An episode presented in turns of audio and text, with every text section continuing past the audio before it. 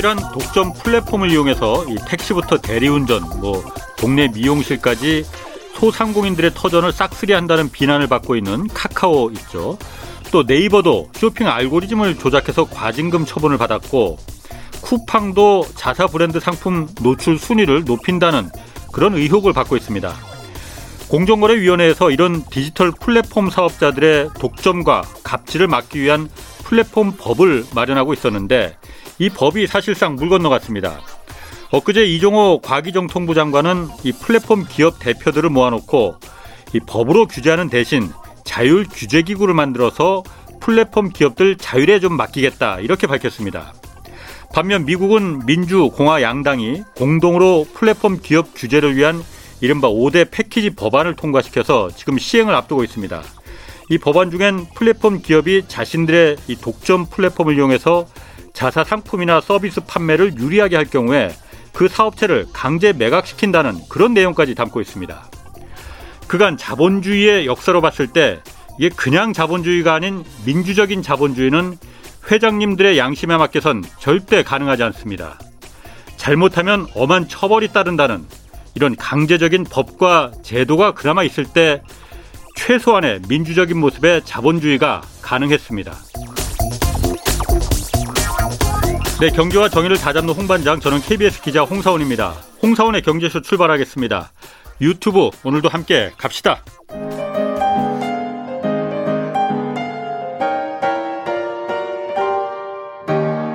대한민국 최고의 경제 전문가와 함께합니다. 믿을 만한 정보만 쉽고 정확하게 전해드립니다. 홍사원의 경제쇼. 네, 요즘 중국 내 외국 기업들의 탈중국 의지가 좀 커지고 있고 베이징도 지금 부분 봉쇄 조치에 들어갔다고 합니다. 오늘 중국 경제 상황 자세히 분석해 보겠습니다. 전병서 중국 경제금융연구소 소장 나오셨습니다. 안녕하세요. 안녕하십니까? 자, 먼저 미국도 그렇고 한국 더 뭐 말할 것도 없고 대부분의 증시가 지금 크게 떨어지고 있는데 중국 증시만 지금 좋은 것 같아요. 중국 증시는 지금 좋죠. 네, 4월 달을 기점으로 해서 네. 뭐 미국과는 완전히 반대 방향으로 예. 그 계속 지금 한 달 반째 예. 우상승하고 있습니다. 이유가 뭐예요? 다 원래 증시라는 게 다 대부분 미국 중심으로 이렇게 같이 커플링이라고 하잖아요.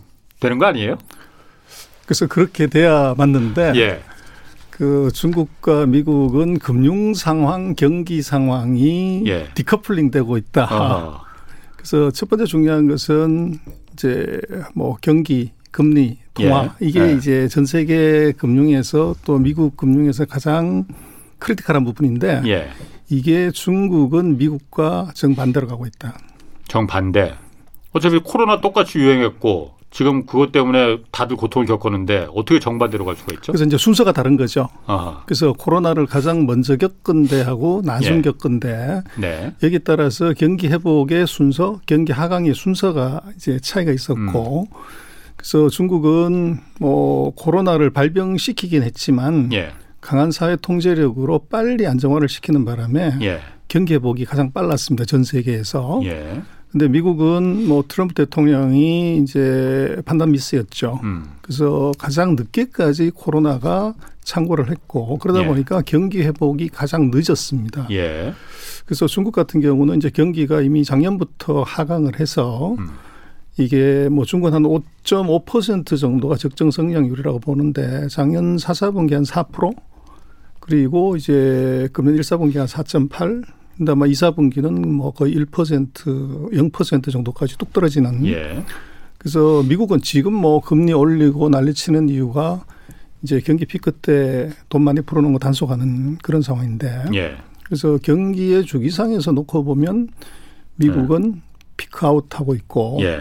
중국은 이제 먼저 갔기 때문에 예. 역설적이지만 이제 bottom out을 하는 예. 그게 이제 첫 번째 다르고 예. 그리고 이게 금리를 미국은 이제 지금 올리고 있죠. 예. 뭐 네. 그렇죠. 3% 4% 하는데 중국은 경기를 부양시키기 위해서 금리를 내리는 상황입니다. 예. 예. 그래서 지금 뭐 전 세계가 다가 그 미국의 금리 인상 공포에다 떨고 있는데 예. 중국은 이제 금리 인상 공포에서 자유로운 거죠. 예. 그러다 예. 보니까 이제 돈들이 몰리는 것이 있고 제일 중요한 것은 예. 뭐 돈 풀면 죽은 고양이도 튀어오른다는 것이 금융가의 이제 소건인데. 아 죽은 고양이도 튀어오른다 돈 풀면. 그렇습니다. 아. 그래서 미국은 지금 이제 quantitative tightening 한다고 자산 축소를 들어갔죠. 예. 돈을 아. 줄이는데 중국은 반대로 통화량 늘리고 있습니다. 음. 그래서 경기가 나쁘기 때문에 돈을 풀어놓는 상황이다 보니까 예. 뭐 죽은 고양이 도 튀어오르는데 살아있는 기업이야 당연히 예. 이제 그 위로 올라갈 수 있는 예. 그런 room이 있는 것이죠. 어, 아 그러면은 처음에 사실 말씀하신 대로 중국 전 세계가 좀 다 지금 돈 풀었다가 좀 줄이는 긴축으로 가고 있고 금리도 지금 올리고 있고 그런데 중국만 거꾸로 그 정 반대 방향으로 갔던 거였잖아요. 그래서 이렇게 가도 되는 거야? 뭐 그 우려를 많이 했었는데 지금 와서 보면은 그러면 그게 뭐 아직까지 그게 섣부르 그 판단을 할 수는 없지만은 중국 증시 혼자서 지금 괜찮고 그런 거 보면은 아 중국의 판단이 그러면 선택이 맞았던 겁니까 그러면은? 선제적인 긴축이 예. 이제 경기 하강 국면에서 충격을 더 줄였던 거죠. 아, 판단의 그 옳고 그름이 아니고 그렇죠. 미리 했기 때문에 지금은 바닥을 쳤다가 다시 올라가는 거다 이렇게 보는 그렇습니다. 거라 이거죠. 그래서 뭐 그것은 정책 당국자의 판단인데 그건 사실은 운이죠. 누구나 먼저 선제적으로 하고 싶었는데 예. 그게 잘 안 되는데 이번에 막 주목해야 될 것은 누가 잘했냐 못했냐보다는 경기가 어느 나라가 가장 먼저 turnaround 할 것이냐. 예. 지금 하강 국면이기 때문에 다 공포지만 예. 뭐 경기라는 것은 영원히 지옥으로 가는 것도 아니고 영원히 예. 상승하는 것도 아니기 때문에 예. 이게 앞으로 1년에서 1년 반의 time horizon에서 누가 가장 먼저 올라가냐. 예. 거기다가 이제 돈을 태우고 싶고 투자하고 싶은 거죠. 예. 그 측면에서 놓고 보면 이번 경기에 전 세계적인 업턴은 음. 중국이 가장 빠를 가능성이 높습니다. 음. 그러면 지금 그것 때문에 중국 그 어찌 올라가는 시점이라서 중국의 지금 외국 자본들이 지금 달러가 계속 강세인데도 불구하고 자금이 계속 유입되고 있잖아요. 그렇기 때문에 중국 증시도 지금 그 좋은 거고 상대적으로 그렇습니다. 이유가 뭡니까? 외국 자본들이 더군다나 지금 그 중국 경기 안 좋을 거라고 서방 언론들은 계속 지금 기사를 내보내고 있거든요. 그래서 이제 돈은요. 네. 사상도 없고 이념도 없고 이거 이제 돈 되면 들어가는 거고 돈 안 되면 빠지는 거죠. 네. 그래서 돈은 굉장히 이제 냉정하게 보는 건데 예. 뭐 증시에 뭐 격언 하나 더 말씀을 드리면 예. 언제가 최고의 투자 시점이냐 그러면 예. 피가 길바닥에 흥건할 때가 그게 최고의 투자 시점이다. 그게 이제 증시의 격언이죠. 그렇게 어. 놓고 보면 이제 예. 중국 같은 경우는 경기가 바닥에서 예. 기업들이 중내 산해하고 있고 거기에 플러스해서 오미크론이 극성을 부려서 예. 이제 아파트까지 다 문 닫는 아, 아. 그런 최악의 상황이 이제 최근 두 달 반 동안 있었던 거죠. 그렇죠. 예. 예. 그렇게 보면 이제 돈의 상을 봉쇄하고 막 그렇습니다. 예. 그래서 이제 돈의 속성은 항상 이게 선열이 툭툭 떨어지는 예. 이제 신선한 고기를 먹지 예. 이미 잘라서 냉장고에 보관한 고기는 돈은 관심이 없습니다. 예. 그래서 그렇게 놓고 보면 예. 이것이 선열이 뚝뚝 떨어지는 그런 잔인함이 있을 때 이미 돈은 먼저 들어가죠. 그게 음. 이제 스마트만이 또 큰 손들의 액션인데 예. 그 6월 달에 지금 3주째까지만 놓고 보면 금년 3월 달에 중국이 이제 오미크론이 극성을 부리면서 예. 외국인이 한 450억 달러 정도를 빼갔어요. 45절 한 달에. 예. 근데 6월 지금 셋째 주까지 거의 580억 달러인가를 갖고 들어왔어요. 어. 그래서 이게 이제 아주 극명하게 다른 점인데 예. 정확하게 보면 4월 달이 뭐 기억하시겠습니다만은 우리가 방송됐던 것 같은데 상하이를 이제 봉쇄 들어간다. 그 시기네. 예, 예. 바로 그 시점에 예. 중국의 외국인 자금은 들어오기 시작을 했고 어. 주가도 4월을 저점으로 해서 올라가기 시작을 한 겁니다.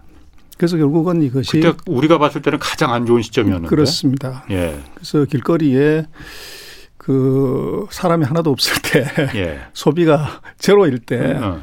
그때 스마트 마니는 들어간 거죠. 그래서 역시나 이번에도 돈의 예지력 그래서 길바닥에 피가 흥건할 때가 베스트 타이밍이다. 예.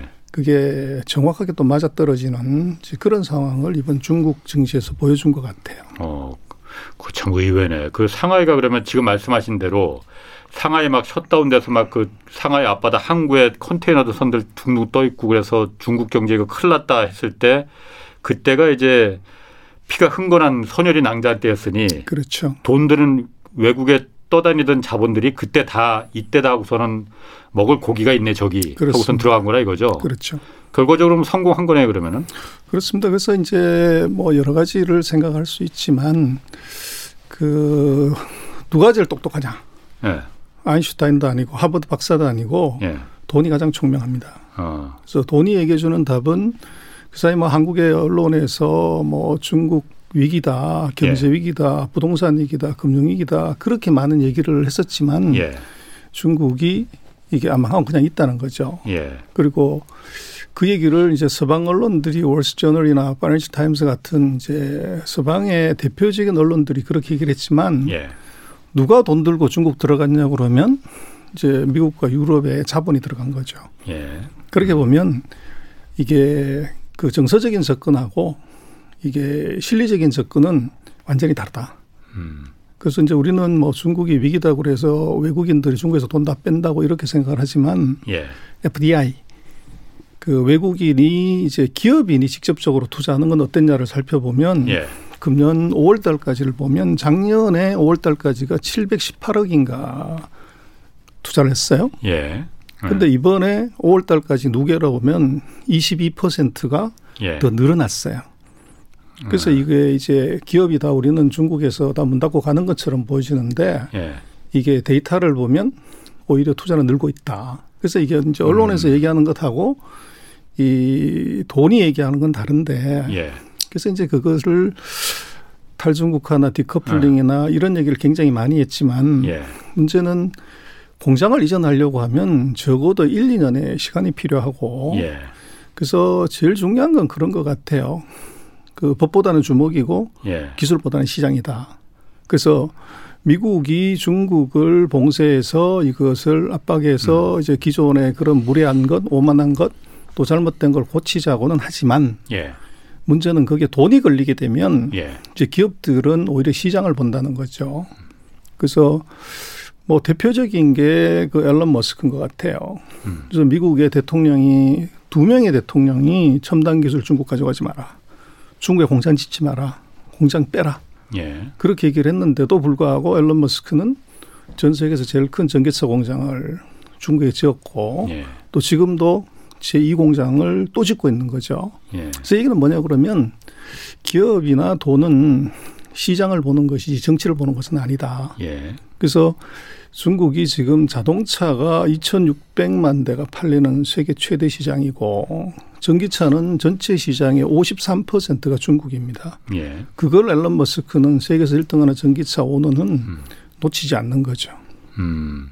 일론 머스크 테슬라는 그렇다 치더라도 어, 많은 외국 기업들이 지금 중국에 대해서 물론 그게 중국의 이제 그 제로 코로나 정책 뭐 봉쇄 껐떡하면 봉쇄하고 그러니까는 어, 안 되겠다 해서 이제 그런 이유도 있긴 있겠지만은 어쨌든 중국에서 빠져나가려는 뭐 이른바 뭐 오프쇼링 뭐 온쇼링 이런 얘기 하잖아요. 그런 얘기 중국에서 빠져나가려는 움직임이 있는 건 사실이지 않습니까? 그렇습니다. 근데 이제 그걸 우리가 조금 더 이제 보자고 하면 예. 이것이 울고 싶은데 뺨 때려준 거냐? 아니면 어. 정말로 이것은 돈 안 돼서 나가냐는 이건 구분해야 될 것 같아요. 그렇죠. 맞습니다. 그래서 제가 궁금한 것도 그거예요. 그렇습니다. 예. 그래서 제가 볼 때는 중국에서의 외국 기업의 엑소더스로 중국의 위기가 온다고 하면 예. 뭘 봐야 되냐 그러면 인당 소득 만 달러 이하의 그 저임 노동을 이용한 임가공 제품 기업들 예. 이 기업들이 빠지는 것하고 예. 포춘 500대 기업이 중국에서 음. 빠진 것하고 구별해서 봐야 된다. 아. 포춘 500대 기업 한 개가 들어가면 예. 그런 임가공 기업 500개, 1000개가 들어간 것보다 더큰 그와 같이 생산 효과를 내는데 지금 중국이 시장으로서의 의미가 없고 그 생산의 기지로 의미가 없다고 하면 맨 먼저 공장을 빼야 되는 것, 맨 먼저 철수해야 되는 것은 포춘 500대 기업일 겁니다. 테슬라 같은. 그래서 포춘 500대 기업들 중에서 예. 중국에서 발 뺐다. 예. 이런 기업이 있냐는 거죠. 없죠. 그래서 어. 이제 그걸로 판단을 하는 것이 어, 애플 같은 때는 좀, 좀 생각을 하고 있지 않아요? 그래서 이제 애플도 아직 90% 이상을 중국에서 만들고 있고 최근에 예. 이제 인도나 이쪽 지역으로 그 생산 기지를 다양 또 다변화하겠다고 하는 건데 그런 보도도 있었지만 또 재미난 것은 지금 우리 삼성과 애플은 피 튀기는 전쟁을 하고 있고 예. 그래서 애플의 OEM을 해주는 회사가 팍스콘이라는 이제 그 대만계 예. 중국 회사인데 그 고용을 줄였다, 줄이려고 한다는 음. 얘기가 나오다가 아마 가장 최근을 보면 애플이 거꾸로 예. 그 박스콘 정조 공장에 음. 종업원을 늘려달라 그 요청을 했어요. 그게 중국 시장을 놓치지 못한다는 거군요. 그래서 그것보다는 애플 14를 만들려고 하면 예. 가장 숙련되고 예. 가장 빨리 가장 효율적으로 만들 수 있는 데가 중국의 정조 공장이라는 거죠. 음. 그래서 그렇게 놓고 보면 왜 이제 애플이 공장을 확안 빼냐 그러면 예. 전 세계에서 스마트폰 생산 여기에 최적의 생태계를 갖고 있고 예. 가장 효율적으로 생산할 수 있는 지역이 중국이기 때문에 예. 그리고 두 번째로 보면 시장이 중국이 지금 핸드폰 가입자 수가 16억 5천만 명이에요. 예. 그러다 보니까 이게 대체 수요만 해도 뭐 2년에 한 번씩 간다고 해도 8억대고 3년에 해도 5억대가 넘죠. 예. 거기서 애플이 대략 한 20% 15에서 20% 점유율을 갖고 있는데 예. 그러면 뭐 5천만 대에서 1억 대의 시장을 자기 갖고 있는 거죠. 그래서 거기서 5천만 대 1억 대를 유럽이나 다른 국가에서 팔려고 하면 그런 시장이 있냐. 음. 그래서 애플이 공장 안 빼고 있는 이유는 첫 번째는 생태계, 두 번째는 중국 자체가 갖고 있는 스마트폰 예. 시장. 음. 이거 놓을 수가 없다는 거죠. 음. 그런데 말이죠. 그 제가 만약에 제가 만약에 어떤 기업을 운영하는 뭐 사장이다 입장이라면 그리고 중국에 들어가 있다고 하면은 아 상황이 사실 정치적인 상황이 지금 예전하고 너무나 많이 다, 달라지고 있잖아요. 사실 저는 깜짝 놀랐던 게 얼마 전에 그 토니 블링컨 미국 국무장관이 그 새로운 대중국 전략이라고 이제 언급하면서 그렇게 언급을 했잖아요. 중국이 가장 많은 세계화로 가장 많은 혜택을 받는데 국제 질서를 지금 해치고 있다. 그리고 스스로 바뀌질 생각이 없는 것 같아 보이니 어, 중국을 둘러, 둘러싼 전략적 환경을 바꾸겠다. 인위적으로 이렇게 언급을 했잖아요. 그러다 보니까 중국 외교부에서 마치 미국이 지금 중국한테 전쟁 선언한 것처럼 들린다라고 맞받아치긴 했어요. 굉장히 지금 막 갈등이 막 정적으로 막 치솟고 있잖아요.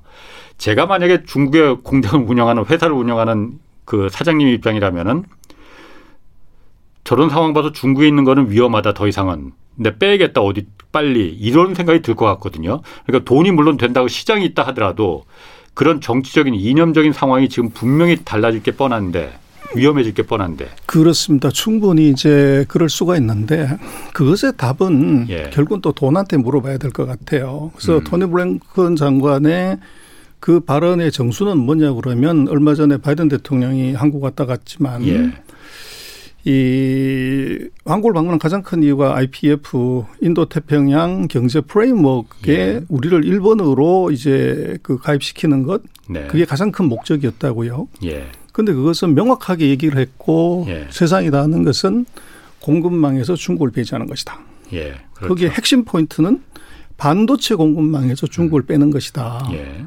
그래서 뭐 지금 반도체가 무엇이냐 이렇게 물으면 산업의 쌀이다. 쌀 없으면 아무것도 못 하는 거죠. 지금 뭐 예. 한국도 이 고급 세단이나 그 벤츠, BMW 뭐 고급 차종들이 6개월, 12개월 기다리는 이유가 반도체 때문에 그런 건데.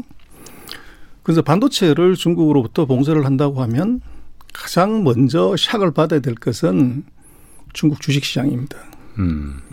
그래서 중국 시장이 대폭락을 해야 되는데 안 그러네. 멀쩡하고 예. 계속적으로 올라가고 있다는 거죠. 이 얘기는 그러게요. 무슨 얘기냐 그러면 네. 그 토니 블랭컨이 얘기한 그것이 실효성이 있냐는 거를 이걸 기업이나 돈 알고 있다는 거죠.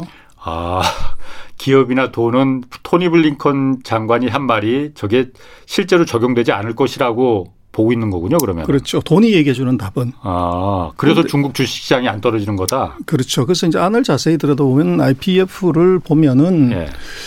이 아젠다는 대단히 좋아요. 예. 중국을 완전 봉쇄해서 뭐 이렇게 할 수 있는데 거기에 이제 함정이 세 가지가 보이죠. 첫 번째는 이것은 국가 간의 협약이나 조약이 아닙니다.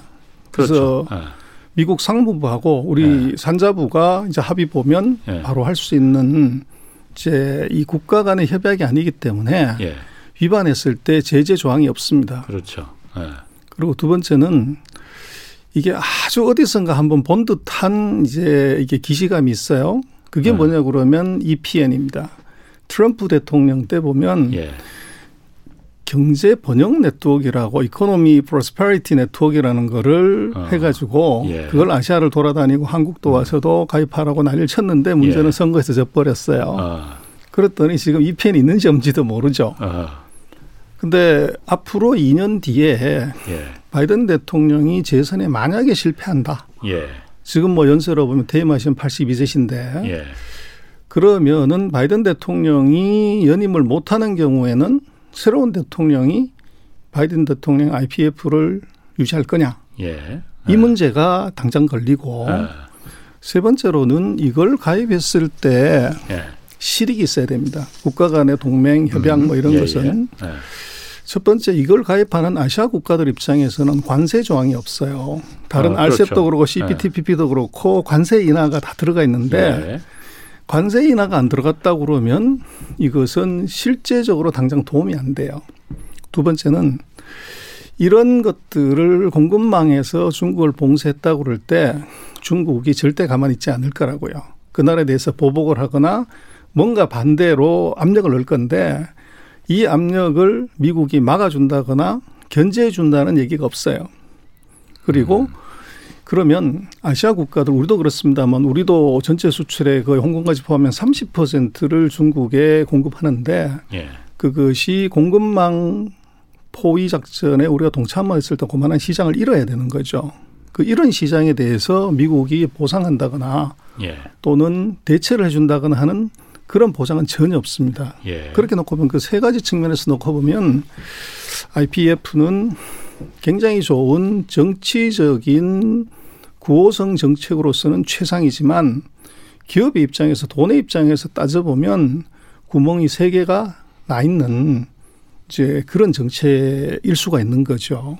그래서 돈은 뭐 굉장히 영악하기 때문에 아마 그런 것들을 이제 보고 있는 것 아닌가. 음.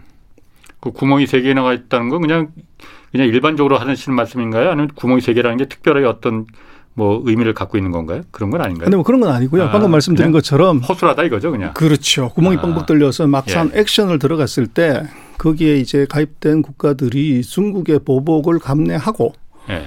액션을 할 만한 경제적 동인이 보이지 않는다는 거죠.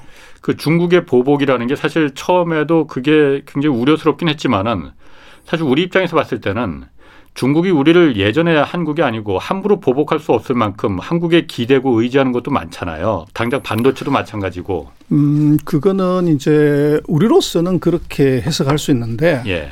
굉장히 기분 좋은 일이고 그렇지만 반대로 중국의 입장에서 한번 생각해 볼 필요가 있을 것 같아요. 예. 그래서 반도체 공급망에서 중국을 배제한다고 그러면 중국의 IT 산업 4차 산업혁명은 바로 올스톱입니다. 네.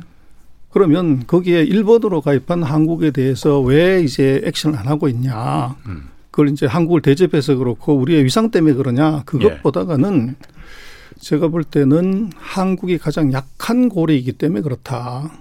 한국이? 그렇죠. 지금 바이든 대통령이 이해하는 치포. 예. 반도체 공급망에서 중국을 배제시키기 위해서는 미국의 기술, 예. 일본의 소재, 일본과 미국의 장비 음. 그리고 대만하고 한국의 첨단 반도체 생산 공장 예. 요거를 통제를 해버리면 첨단 반도체는 100%가 음. 완벽하게 통제가 되는 것이죠. 그렇죠. 네. 그러면 중국으로서는 4차 산업혁명 첨단 반도체를 구하기 위해서는 이 네 개 동맹군 중에서 누구를 공략하고 누구를 이제 그 협력을 할 수 있냐는 룸을 보면 미국 절대 안 되고 일본 당연히 같은 편이고 대만 은 적대국이단 말이에요 지금. 그럼 거기서 가장 약한 고리가 한국이기 때문에 한국한테 있어서는 이것은 적대적으로 가게 되면 얻을 수 있는 실익이 없다는 거죠. 예. 그래서 우리한테 유화 제스처를 쓰지만 예. 결정적인 순간에 액션을 했을 때 제가 볼 때는 중국은 절대 가만히 있지 않습니다. 음. 그래서 그것을 반도체를 우리가 공급을 안 했다고 그래서 반도체 공장을 문 닫게 하거나 반도체를 제재하는 것이 아니고 예. 뭐꽁 대신 닭이고 뭐 이런 건데 예. 우리한테 아주 치명적인 약점이 하나 있죠. 바로 요소수입니다. 지난번에 우리가 요소수 사태 터졌을 때 예. 정말 난리가 났지만 뭐 결과적으로 놓고 해프닝이었어요. 예. 근데 그때 우리가 이제 결정적인 제가 볼 때는 전략적 실수 하나는 한국의 모든 언론에서 예. 우리가 대중국 의존도가 75%가 넘는 품목이 688개나 음. 있다는 걸 광고를 했어요. 정부에서도 아마 그렇게 발표하지 않았었나요? 그렇죠. 네. 근데 중국은 사실은 우리가 거기에 600개인지 500개인지를 의존하는지도 아하. 몰랐고 예. 알지도 못했던 거죠. 예. 그러면 이걸 우리가 대대적으로 물론 이제 요소수 사태에 대한 우리 준비를 얘기를 하려고 한 것이지만 결과적으로 놓고 보면 예. 반도체는 가만 내버려두고 필요하니까 예. 다시 요소수를 똑같이 지금처럼 전에처럼 수출을 중단시킨다 고 그럴 때 한국에 지금 아마 화물차 그 파업은 이건 게임도 안 될 겁니다. 이런 현상이 나타날 수 그게 680 몇 개나 있다는 거죠. 예. 그래서 그렇게 놓고 보면 제가 볼 때는 중국이 한국을 대접해서라기보다가는 자기네들의 결정적인 약점을 보완할 수 있는 유일한 약한 고리이기 때문에 어떻게 보면 협상의 여지를 남겨놓고 계속 워치를 하고 있는 것이지 예. 한국의 존재나 어떻게 보면은 힘에 대해서 예. 이걸 대접해서 하는 건 아닌 것 같아요. 그래요. 그럼 또 하나가 지금 뭐 그거 연결해서 지금 이달 말에 그 스페인 마드리드에서 그 나토 북대서양 지역기구 그 정상회의가 열리지 않습니까? 나토는 사실 뭐 경제하고 상관없 그건 군사 동맹이잖아요. 여기 어쨌든 그 나토에서 우리나라, 한국하고 일본, 호주, 뭐 뉴질랜드 이런 나토하고 상관없는 없어 보이는 나라들 정상들을 초청했단 말이에요. 여기 우리나라도 지금 윤석열 대통령도 그 지금 참가하기로 했잖아요. 참석하기로 했잖아요. 근데 여기서 나토에서 이번에 그 새로 뭘 발표한다면서 중국을 새로운 나토의 위협으로 지정을 하겠다라는 거잖아요. 이러면은 이게 어쨌든 한국이 어 좀 곤란해지지 않을 그런 우려들이 좀 있습니다. 어 물론 초청했는데 안 간다고 하기는 참 곤란할 거예요. 그런데 어떻게 해야 되는 건지 저도 사실 좀 고개가 좀 갸웃갸웃하거든요. 해법이 있을까? 초, 참석이 초청했는데 안 갈 수도 없는 거고 참석한다고 하면 중국이 이게 완전히 군사 동맹인데 중국을 적으로 놓자는 물론 우리가 나토에 가입하는 건 아니지만은 전 소장님 의견은 좀 어떻습니까? 제가 볼 때는 나토에 관한 문제는 우리는 병풍을 하나 얻었다. 병풍? 병풍. 예, 제사 지내고 행사할 예. 때 뒤에 치는 병풍. 예. 그래서 미국이라는 지금까지는 우리가 뭐 최근 몇 년 사이는 사실은 미국과 관계가 소원해지는 바람에 예. 중국과의 관계에서는 우리 실력으로 사실은 협상을 했고 붙었지 예. 미국의 힘을 크게 이용한 적이 사실은 없지 않습니까? 근데 이번 정부 들어서서 그런 이제 전략은 미국이라는 큰 병풍 하나를 우리가 얻는 것 정도로 보여지고 예. 거기에 대해서 중국이 어떻게 이제 한국한테 대응하고 그 보복할 거냐는 문제는 예. 제가 볼 때는 이게 이번 우크라 사태가 좋은 교범이 될 것 같아요. 음. 그래서 보면은 우크라 사태를 놓고 보면 러시아를 최단 시간 내에 제압하고 저것을 우크라를 이제 공격해서 해방시킬 수 있다고 봤는데 이게 안 되고 있죠. 예. 근데 우크라 전쟁 터지고 나서 러시아의 환율, 주가, 금리 다 폭망을 했죠. 근데 처음에 그렇죠. 어, 처음엔 그랬었어요. 근데 지금 다 전 그러니까. 전쟁 나기 전으로 다 올라왔어요. 그 의외더라고요. 그래서 거기에 보면 어. 세상 나쁜 놈이 이제 서너 놈이 있는 거죠. 첫 번째가 미국의 예. 쿼드 동맹의 한 축인 인도. 예. 인도가 끊임없이 어. 러시아에 석유를 예. 사줬고 예. 두 번째 더 나쁜 놈은 독일이죠.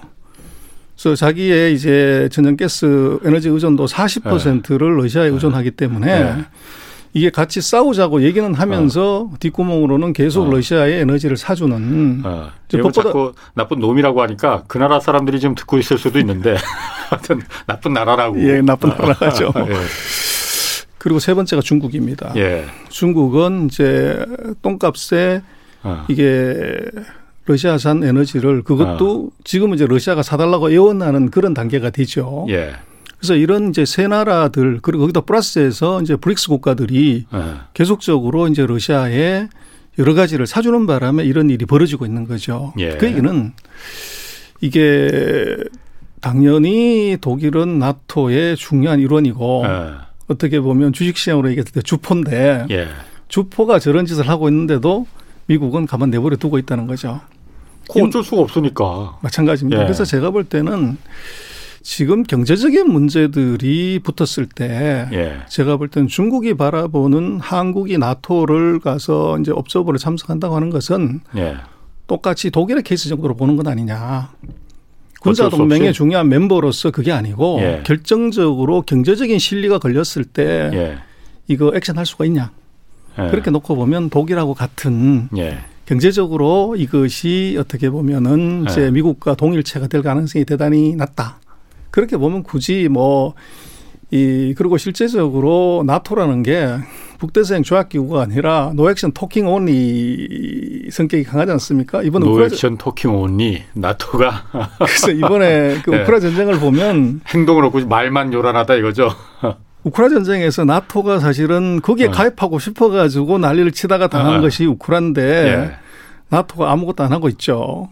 그래서 그렇게 잘못하면 유럽으로 전쟁이 번질 수도 있는데 그렇습니다. 예. 그렇게 놓고 보면 그 참전을 할 수가 없지. 이건. 그렇습니다. 예. 이제 그런 측면에서 놓고 보면 이제 중국이 간파하는 것은 그런 정도 아닐까. 그래서 뭐 한국이라는 나라가 뭐 거의 예. 급sob으로 갔다고 해가지고 예.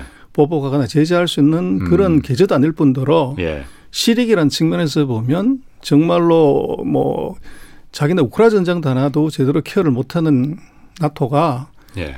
이게 아시아까지 태평양까지 과연 커버할 수 있냐? 음. 이제 그렇게 놓고 보면 굉장히 회의적이다. 음. 그래서 아마 뭐 우리가 여러 가지 우려는 할 수 있지만 제가 볼 때는 뭐 우리가 나토에 가서 업적으로 참관하는 것 정도는 별 문제 없을 거다.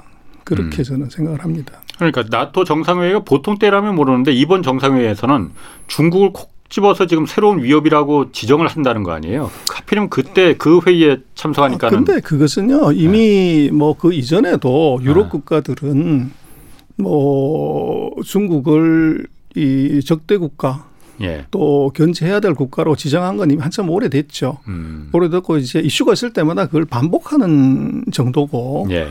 그리고 이제 뭐 최근 사건으로 보면 5G 그 미국이 이 화웨이 장비를 쓰지 마라 다 퇴출시키자. 예. 국가 정보를 빼가는 스파이 칩이 들었기 때문에 예. 그렇게 얘기를 했고 유럽 동맹은 당연히 그것을 예. 다 accept를 해야 되는데 예. 거기도 또 나쁜 나라가 몇 개가 있죠. 예.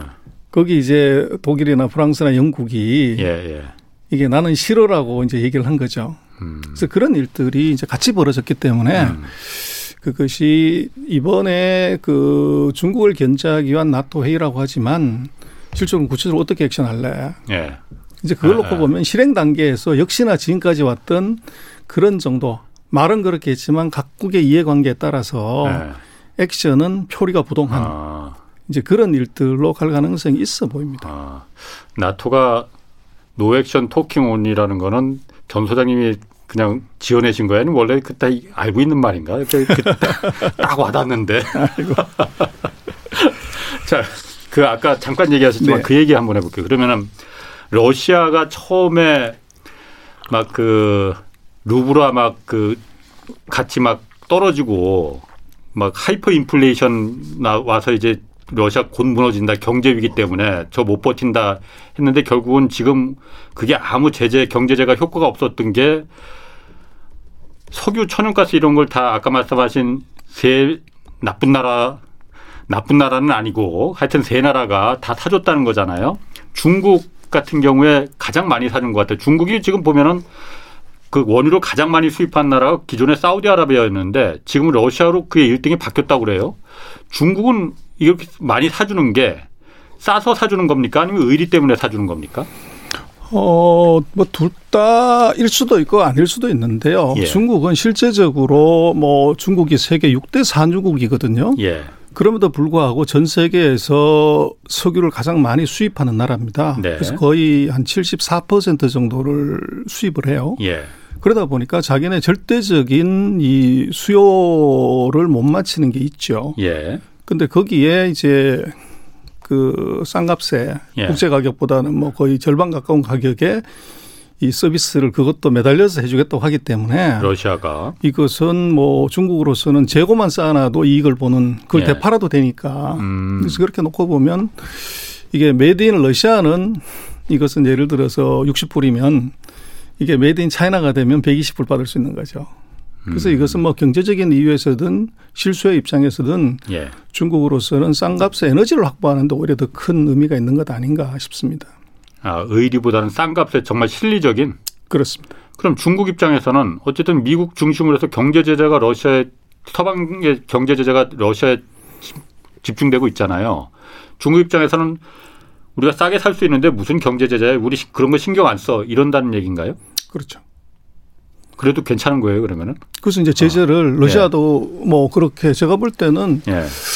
이번 우크라 전쟁에서 두 가지가 보여지는데 하나는 전 세계가 예.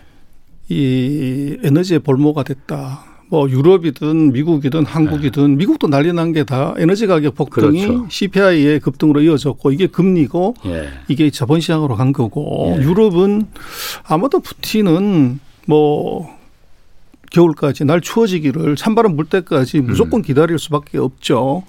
그렇게 되면 에너지 수는 더 늘어날 그렇지. 건데 예. 과연 유럽이 어떤 스탠스를 취할 거냐 그러면 당장 뭐 전기가스 파이프를 어디서 가져올 수가 없다고 하면 예. 이것은 이게 얼어 죽든지 아니면 이제 화해하든지 이런 이제 아주 유럽으로서 나쁜 상황이 오기 때문에 푸틴으로서는 이제 유럽을 그리고 간접적으로는 아이러니하지만 이 오바마 대통령의 오판이 전 세계를 에너지 볼모로 만들어 버리는 오바마? 아, 저 죄송합니다. 바이든? 바이든이 아, 아, 예. 이제 이런 일이 벌어진 것 같고 예. 두 번째로는 바이든 대통령이 아마 선거 때도 그랬었고 기후 협약, 예. 탄소 중립 예. 이걸 굉장히 중요한 이슈로 냈지만 이게 다 꽝이 되는 어, 전 세계 그러게요. 모든 나라들이 석탄 더 증산하고 예. 이게 더 많이 화석 연료를 쓰는 이제 이런 일이 벌어진 것 같아요. 역설이 나왔어요. 그렇습니다. 네. 그래서 그 두 가지가 이게 어떻게 보면 우크라 전쟁이 만들어낸 참사인데 예. 그래서 이게 거기서 끝나면 되는데 문제는 이게 에너지를 보유한 러시아나 식량을 보유한 음. 우크라 이외에 다른 동남아 국가 인도네시아부터 또 칠레 멕시코 예. 심지어는 아프리카까지가 예. 이게 나도 있다. 예. 그래서 이게 원자재를 어떻게 보면 지금까지는 선진국의 약탈 대상에서 예. 이걸 국유화를 하면서 무교화를 해버리는 거죠. 음. 그래서 앞으로 지금 뭐 우크라 전쟁이 언젠가는 끝나겠지만 이제는 그게 큰 세계 경제에 다른 충격은 기술이 있어도 소용없고 공장이 음. 있어도 소용없다. 음. 원자재가 확보 안 되면 이것은 이제 공장 세워야 되는 예. 선진국의 기술이 문제가 되지 않고 예. 후진국의 원자재가 이게 세계를 세워버리고 선진국 공장을 이제 실업자를 만들 수 있는 그 시대가 와버린 것 같아요. 그래서 음. 이게 지금 문제인 것 같고 그래서 그것이 우리처럼 뭐 수출이 GDP의 60%를 넘어가는 이런 나라에서는 아주 치명적인 그렇죠. 상황이고 예. 그래서 외국인들이 한국 주식을 계속 판다. 예. 삼성전자가 이익을 저렇게 내고 세계에서 1등하는 회사가 있는데 그렇지만 결국은 이제 스마트한 돈이 보는 것은 바로 그런 리스크. 음. 이게 최대로 타격받을 수 있는 이게 단기간에 해결이 되지 않는다고 하면은 예. 이것의 이제 충격이 이제 클 수밖에 없는 음. 이제 그리고 뭐 지금 그 사이에 쭉 논의를 했습니다마는 IPF가 정말로 실행이 된다고 했을 때 그게 누가 크게 타격을 받냐? 정말로 반도체 공급망을 이제 중국을 배제시킨다고 하면 거기에 1순위가 한국이 될 수가 있는 거죠. 음. 우리나라 전체 반도체 수출의 63%가 중국으로 가는데 예. 그게 섣버린다고 하면 그 충격은 삼성전자 하이닉스가 세계 1등을 한다고 하더라도 그 충격은 뭐 너무 커지는 거죠. 그렇다고 하면 그 63%의 수출을 다른 지역으로 돌릴 수가 있냐. 예. 현실적으로 다른 대안이 없죠. 예. 그래서 그런 것들이 이게 복합적으로 같이 반영되고 있는 것 아닌가. 아. 이게 우크라이나 전쟁 이전에 이 세계화가 금이 가는 조짐이 이제 보였었는데 세계화라는 결국은 말씀하신 대로 여러 가지 원자재를 갖고 있는 나라, 노동력을 갖고 있는 나라가 다 분업을 해서 가장 어, 물건을 가장 싸게 가성비 좋게 만드는 게 결국은 세계화잖아요. 쉽게 말하면은 그게 이제 금이 가기 시작했는데 우크라이나 전쟁이 러시아가 우크라이나를 침공하면서 말씀하신 대로 원자재 갖고 있는 나라들 또 이념적인 블록이 만들어지면 세계가 완전히 이제 끝나고 종식 이제 무덤 속으로 들어가 버렸잖아요. 그러다 보니까는 말씀하신 대로 원자재를 갖고 있는 후진국 그 제3세계 국가들이나 이런 나라들도 목소리가 커질 수 있는 그리고 어쨌든 물건을 이제 싸게 살 수 있는 시대는 그 그걸로 인해서 이제 끝나 끝나버린 것 같아요. 이게 뭐 누구한테 좋은 결과를 가져다 줄지는 모르겠지만은 뭐 다 안 좋은 결과 아닌가 그런 생각을 좀 들긴 뭐 듭니다. 자 그리고 전 소장님 나오셨으니까 중국 부동산 부동산은 지금 어떻습니까? 중국 부동산은 지금 여전히 좋지는 않죠 지금. 어 중국 부동산에 대해서 조금 한국에 오해가 있는 부분이 있는데요. 예. 이제 중국의 경제 위기에 관해서 중요한 요인이 중국의 부동산 때문이다. 예. 중국 부동산이 끝났다. 예. 뭐 이런 얘기들 한국 언론에 또 SNS에 넘쳐나는데 어. 제가 뭐 빈집들 넘쳐나고 뭐 그렇다고 뭐 그런 제가 볼 때는 조금 팩트 체크 제대로 하고서 얘기해야 된다. 예. 그래서 작년 6월 이후에 아마 제 기억에도 그 홍지아님 방송에서 한 두 번 정도 음. 중국 흥다 사태를 제가 얘기를 드렸던 적이 있던 것 같아요. 예. 그때도 이제 중국의 1위 하는 부동산 회사의 부도는 중국 부동산 업계 부도고 이것이 음. 중국의 경제 위기, 금융 위기로 간다는 것이 뭐 거의 정설처럼 흘러다녔는데 예. 문제는 1년이 지났어요. 음, 그때 반대로 말씀하셨죠. 예. 근데도 아직 흥다는 부도 안 나고 있고 예. 중국이 금융위기가 오지 않았다는 거죠. 그런데 예. 지금 놓고 보면 한국에서 중국의 부동산 위기론을 얘기하는 중요한 이제 근거는 예. 토지 그 부동산 거래 면적이 마이너스 예. 40%가 나왔다. 예. 그래서 이건 거래 급감은 결국은 이것은 이제 문제다 이렇게 얘기를 하는데 아. 근데 그걸 조금 이제 간단하게 팩트 하나만 체크하면 답이 심플하게 나오는데요. 코로나입니다. 그래서 처음에 이제 그런 논의를 잠깐 했었지만 예. 중국이 3월 달부터 실질적으로 도시 봉쇄를 들어가요. 네. 3월 중순부터 시작을 해서 4월, 5월 두 달 반 동안 봉쇄를 했기 때문에 예. 그 봉쇄라는 것의 정도는 학교를 못 가는 정도가 아니라 아파트 밖으로 못 나가게끔 봉쇄를 했으니까 예. 그럼 그 사이에 부동산 사러 복덕방에 갈 수가 없었죠. 예. 그래서 마이너스가 나온 거고 음.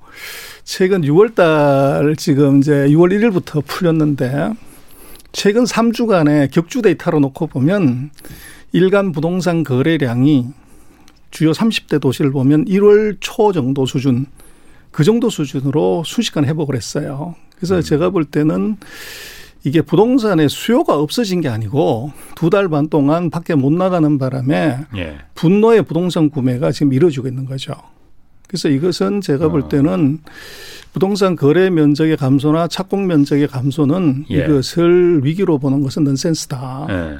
그리고 이 부동산은 제가 볼 때는 금년 하반기에 중국 정부가 경기 부양을 한다고 하면 가장 중요한 아이템 두 개를 고르라면 첫 번째 자동차, 두 번째가 부동산입니다.